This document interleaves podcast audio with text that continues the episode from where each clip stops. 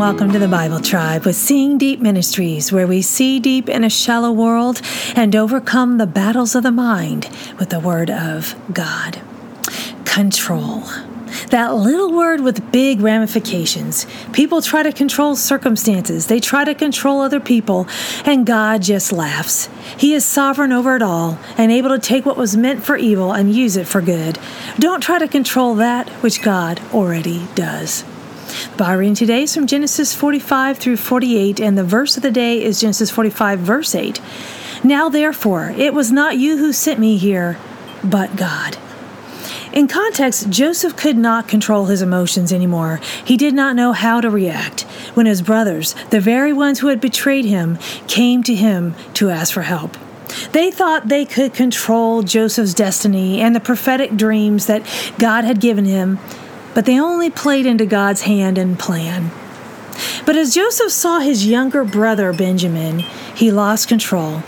Then Joseph could not control himself before all those who stood by him, and he cried, Have everyone go out from me.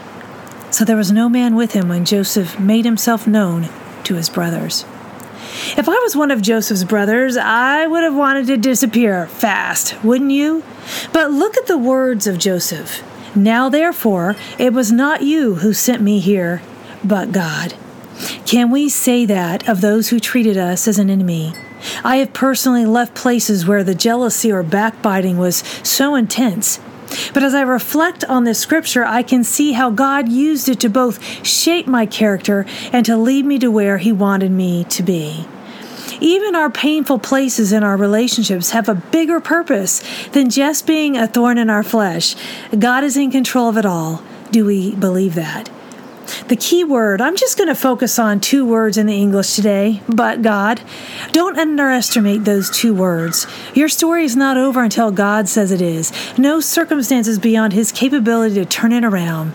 This is the God we serve. The thought of the day don't try to control that which God already does. Application When we want to grab the reins when things are going all wrong, we can ask God to take the reins instead. Father knows best. Go with God and His precious word, friends. Tune in tomorrow as we head back into the book of Joshua.